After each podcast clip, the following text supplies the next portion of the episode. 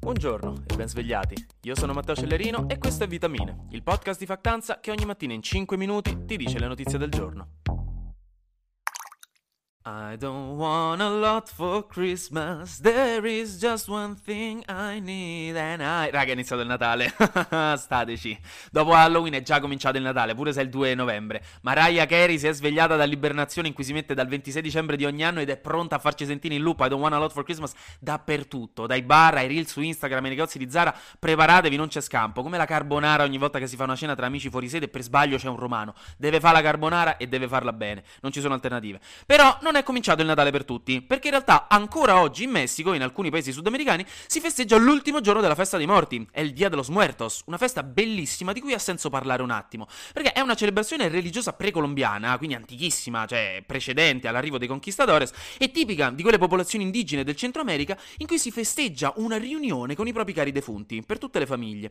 In questi giorni le famiglie messicane si riuniscono e aspettano che le anime dei loro cari tornino dall'oltretomba per passare del tempo con loro, e per questo tutti si vestono a festa, preparano cibo, dolci tipici, passano le notti nei cimiteri, per trovare un conforto collettivo e godere di una concezione sulla morte che ho sempre trovato dolcissima. Perché dovete sapere che il modo in cui noi pensiamo alla morte come europei è molto diverso dalla loro, diciamo, non è universale e dipende da diversi elementi storico-culturali. Noi in Europa, infatti, siamo spaventati dalla morte, gli diamo un carattere macabro, grottesco, di lutto e questo, ipersemplificando, deriva in parte dal trauma della peste bubonica che contribuì durante, insomma, il Medioevo a sviluppare il carattere funesto e di orrore che associamo alla morte, oltre che a figure come quella del cubo mietitore e le immagini con gli scheletri, per farvi capire, e ovviamente dipende anche dalla religione cristiana, con il suo elemento morale di punizione o di salvezza eterna dopo la morte. In Messico è diverso, lì la morte non è vista come uno stop, come un taglio, ma è semplicemente un'altra fase della vita. Per questo il lutto viene gestito in maniera diversa, e proprio in questi giorni infatti credono che le anime dei morti tornino nel mondo dei vivi per passare del tempo insieme, in maniera felice, familiare, dolce e speranzosa. Il rapporto con i morti diventa una compagnia, una celebrazione che non viene vista con ansia, ma che viene vista in realtà appunto in maniera familiare, in maniera confortevole, si mangiano piatti tipici, no? le città si colorano. La morte non è necessariamente una fine per cui piangere, semplicemente uno step successivo in cui comunque i nostri cari rimangono nella nostra vita e il dolore di chi sopravvive non deve essere estremo, perché i morti gli restano a fianco e in questi giorni festeggiano insieme. Ed è interessante, specialmente per noi europei, da tenere a mente e magari aiutare a contestualizzare anche il nostro rapporto con la morte. Intanto comunque il nuovo governo si è finalmente messo all'opera, perché il 31 ottobre Meloni ha potuto finalmente suonare la campanellina che evoca gli Avengers e si è tenuto il primo consiglio dei ministri, dove hanno preso alcune decisioni e qualche polemichetta è già uscita fuori, come piace a noi.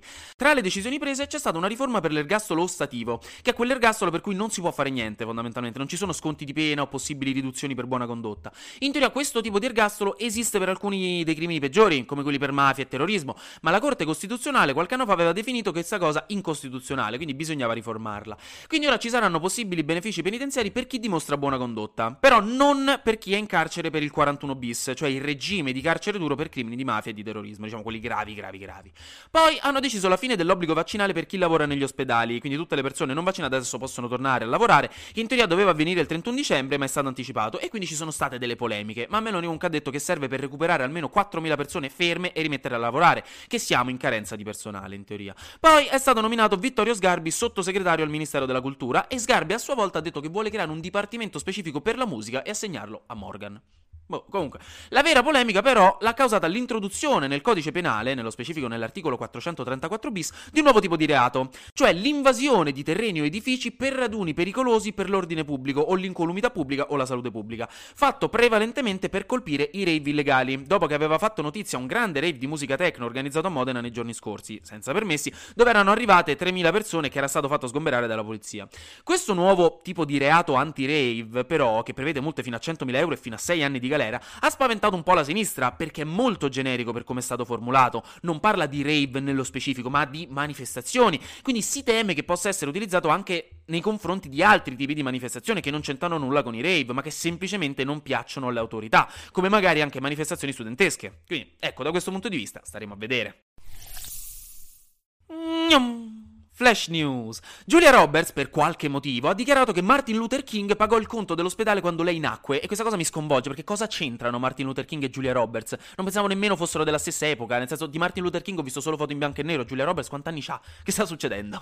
Non lo so, comunque. Stamattina la Corea del Nord ha lanciato altri 10 missili di esercitazione in direzione della Corea del Sud e stavolta alcuni sono caduti entro 60 km dalle coste della Corea del Sud, quindi drammaticamente vicini alle sue acque territoriali, oltre un confine formale che prima non era mai stato oltrepassato e la cosa non sta piacendo a nessuno. Infine, ecco una nuova parola per descrivere ogni singolo minuto che il buon Dio ci manda su questa terra ultimamente, che è permacrisis, cioè la parola dell'anno secondo il dizionario Collins, che identifica quella sensazione di crisi perenne, permacrisis, crisi permanente, di questi due anni, cioè quindi di non avere mai un attimo di tregua tra pandemia, guerra, crisi economica, crisi climatica, che, che, che non c'è scampo, insomma, però almeno adesso abbiamo una parola per descriverlo.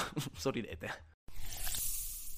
Poi, periodo di elezioni di fuoco, perché oltre alle elezioni dei rappresentanti d'istituto dei licei che iniziano a breve, anzi in bocca al lupo perché altro che le elezioni nazionali, è qui che si scoprono i tradimenti e gli inciuci che rimarranno negli annali, fidatevi, hanno votato ieri anche in Israele per il nuovo primo ministro e secondo i primi exit poll, che però non sono super affidabili, bisogna vedere oggi cosa esce fuori, il partito dell'ex primo ministro di destra Benjamin Netanyahu sembra in vantaggio nei confronti del partito rivale dell'attuale primo ministro Yair Lapid.